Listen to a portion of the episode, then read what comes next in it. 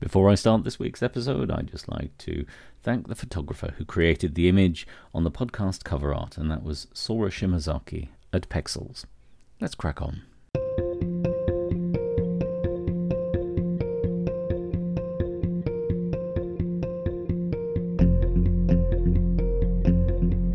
Hello and welcome to the Financial Crime Weekly. I'm your host, Chris Kirkbride. It's been a reasonably busy week this week.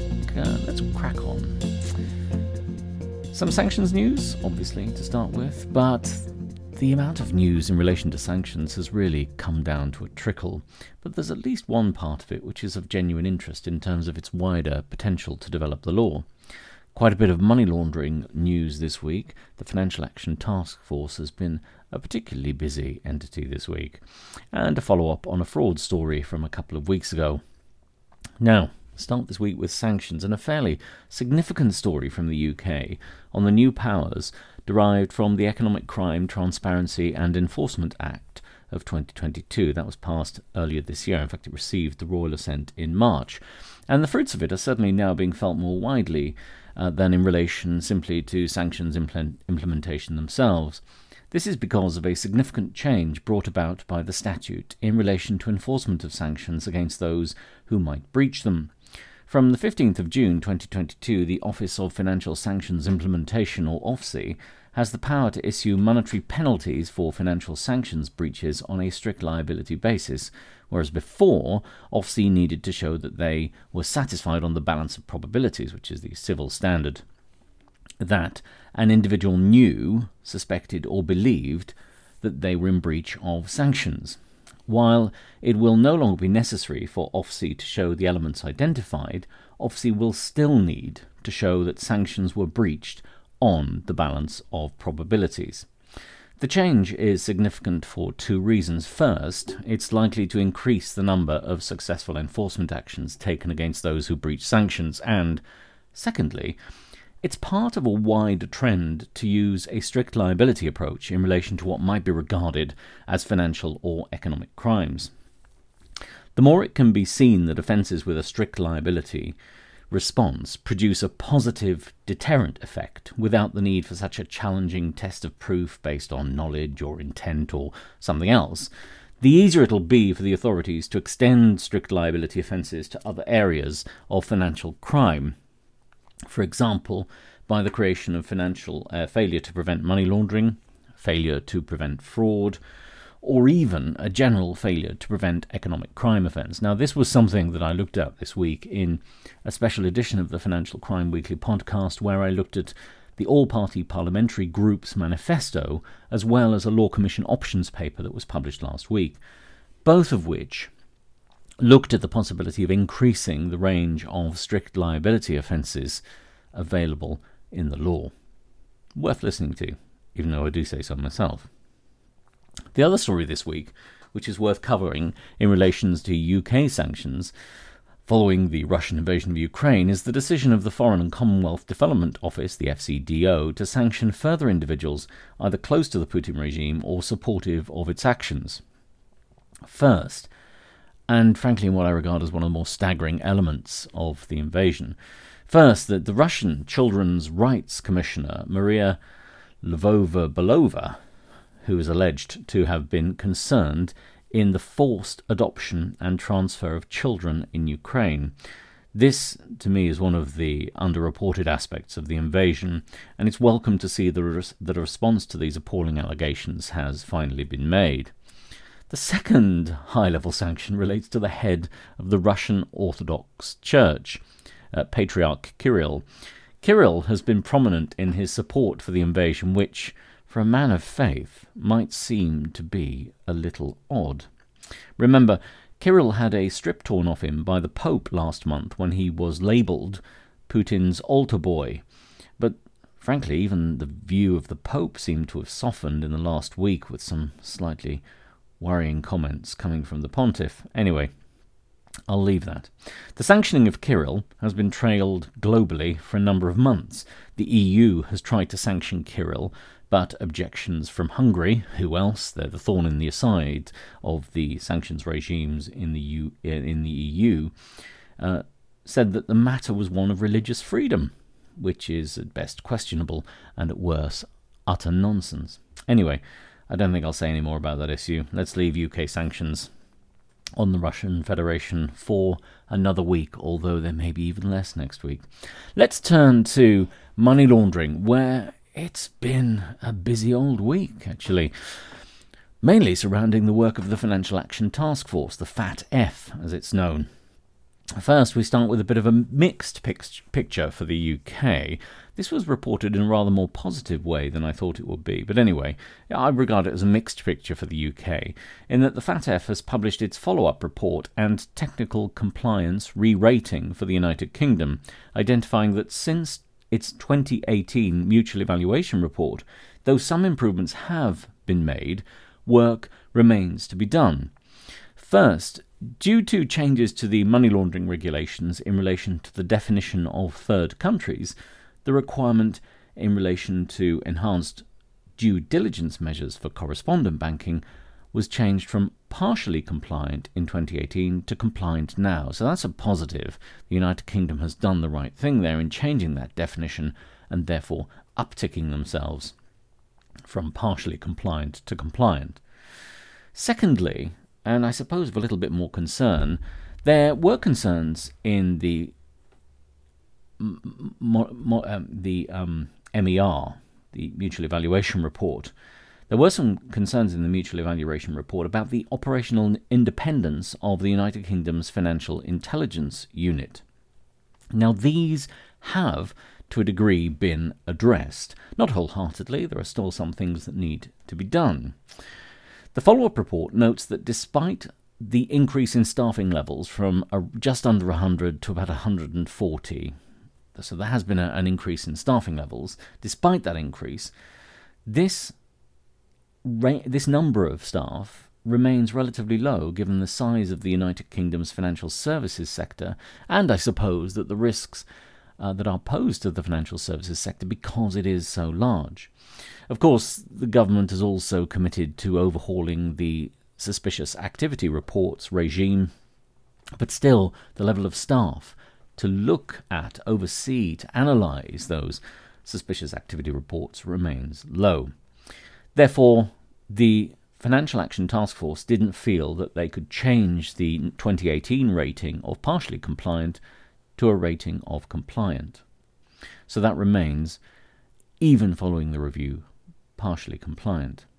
In relation to cooperation and coordination between relevant authorities to ensure compatibility of anti money laundering and countering financing of terrorism requirements with data protection and privacy rules, which was amended since the 2018 MER, the status of the UK remains compliant following the amendments.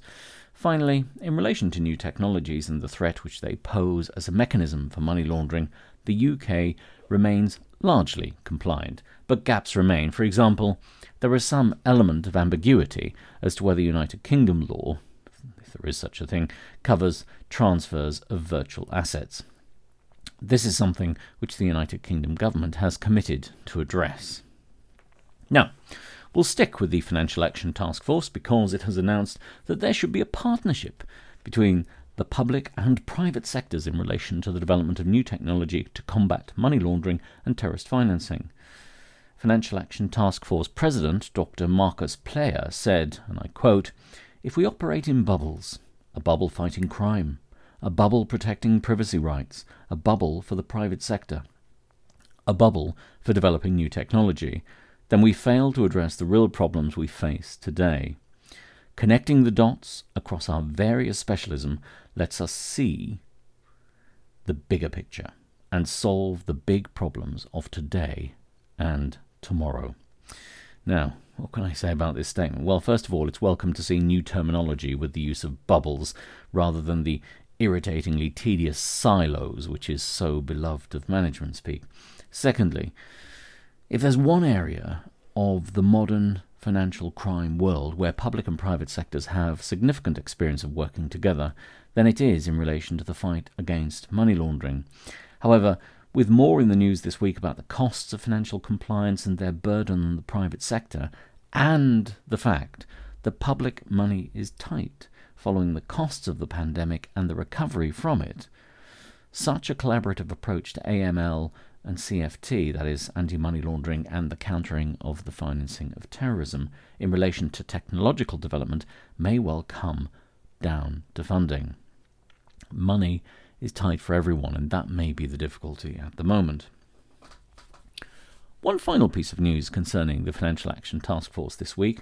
This time it's Pakistan's status on the grey list. Uh, the FATF places countries on its grey list, or to give it its proper title, its jurisdictions under increased monitoring, where those countries pose a particular risk to the international financial system.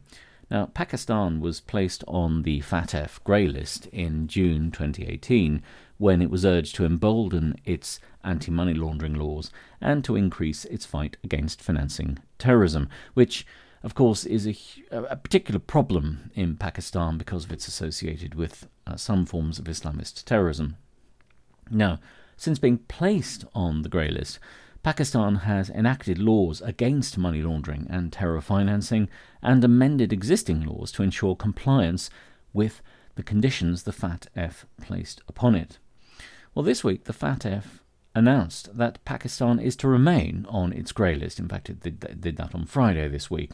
But that it is well placed to leave the grey list if an on site visit is able to demonstrate the nature and extent of the reforms being implemented sustainably, and further, that the political will remains in place to see that compliance continues. Now, from what I've read, I would suggest that the political will does remain in place.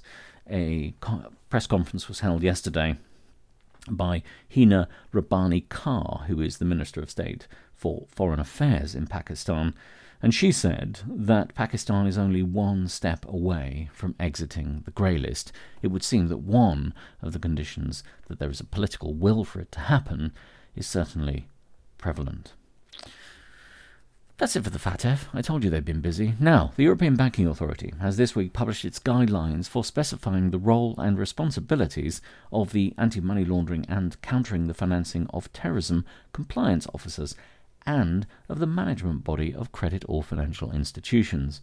These guidelines, so the announcement provides, aim to ensure a common interpretation and adequate implementation of uh, anti money laundering and countering the financing of terrorism internal governance arrangement, arrangements across the European Union in line with the requirements of the EU directive on the prevention of the use of the financial system for the purposes of money laundering or terrorist financing.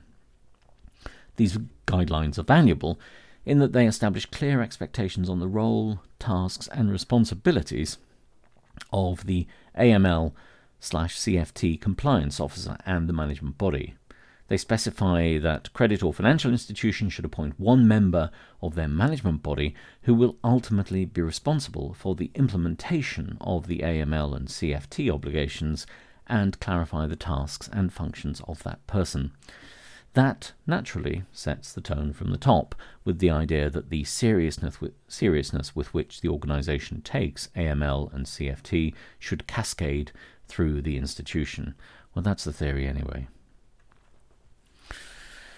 Couple of final things this week. The UK government has published the outcome of its consultation, which ran from July to October last year, on the money laundering, terrorist financing, and transfer of funds information on the PAYER Regulations 2017, or the Money Laundering Regulations 2017, to give them their pithier title. The consultation on the regulations was necessary to ensure compliance with international standards whilst also strengthening and to provide clarity on how the United Kingdom's anti money laundering and counter terrorist financing regime operates.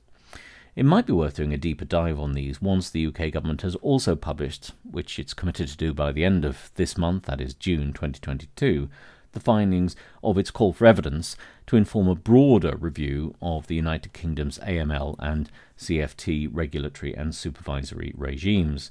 For now, watch this space, and of course, the outcome of the consultation can be read on the government's website. And finally, this week, a bit of the blast from the past. The Panama Papers, yes, we all remember them and the fun we had talking about them. Now, this week in Panama, a judge has dismissed the case against several of those involved or concerned with the Panama Papers, including the two founding lawyers of Mossack Fonseca, the now defunct law firm which was at the centre of the scandal. You'll remember that the there were many allegations, but the particular allegations in this case, which has been dismissed this week, were relating to the hiding of illicit cash from a Brazilian construction company. The release of the Panama Papers in 2016 exposed the use of offshore financial centres by the rich and powerful seeking to remove their assets from the prying eyes of tax authorities and others. Indeed, in an example of the world coming full circle, some of those who now see themselves subject to high profile sanctions globally, mostly allies of Putin, were implicated quite heavily in those leaks. I suppose Lenin, or was it Da Vinci? Certainly one of them said it. Everything is connected to everything else. And finally, this week, a bit of fraud. This is a story that harks back to something which we covered two weeks ago on the Financial Crime Weekly podcast, namely that of the perpetrators of a £37 million ethical investment scam who were found guilty at Southwark Crown Court of three charges of conspiracy to defraud and one of misconduct when winding up a company. Andrew Nathaniel Skeen and Junie Conrad Amari Bowers conned victims who they thought were who thought they were investing in an ethical and environmental scheme to protect the Amazonian rainforest and invest sustainably in communities in the region, when in fact it was an elaborate scam of global money transfers, forged documents, and invented identities, all of which was designed to take money from pensioners and those with an interest in environmental matters. In total, I think about 2,000 victims were identified. Well, this week, Skeen and Bowers the minds behind it all were sentenced to 11 years of imprisonment. There's a good press release on the Serious Fraud Office website which summarizes some of the words of the judge, and I'll share them with you now. His Honour Judge Pegden QC said, quote, The investors believed they were buying into an ethical investment scheme which would yield a safe and steady income but the reality was that you wrote or said things about the schemes which were either false or misleading at the outset, or became so, and you failed to correct them. The judge noted, quote, the serious detrimental impact the schemes had had on investors, together with the prolonged distress and mental anguish that they had suffered. They've also, that is, Skeen and Bowers, been disqualified as company directors, though I would imagine, at the moment, that's the least of their worries. That's it for this week. Thanks for listening. Subscribe if you want to, wherever you get your podcasts, and I'll see you all over again next Sunday.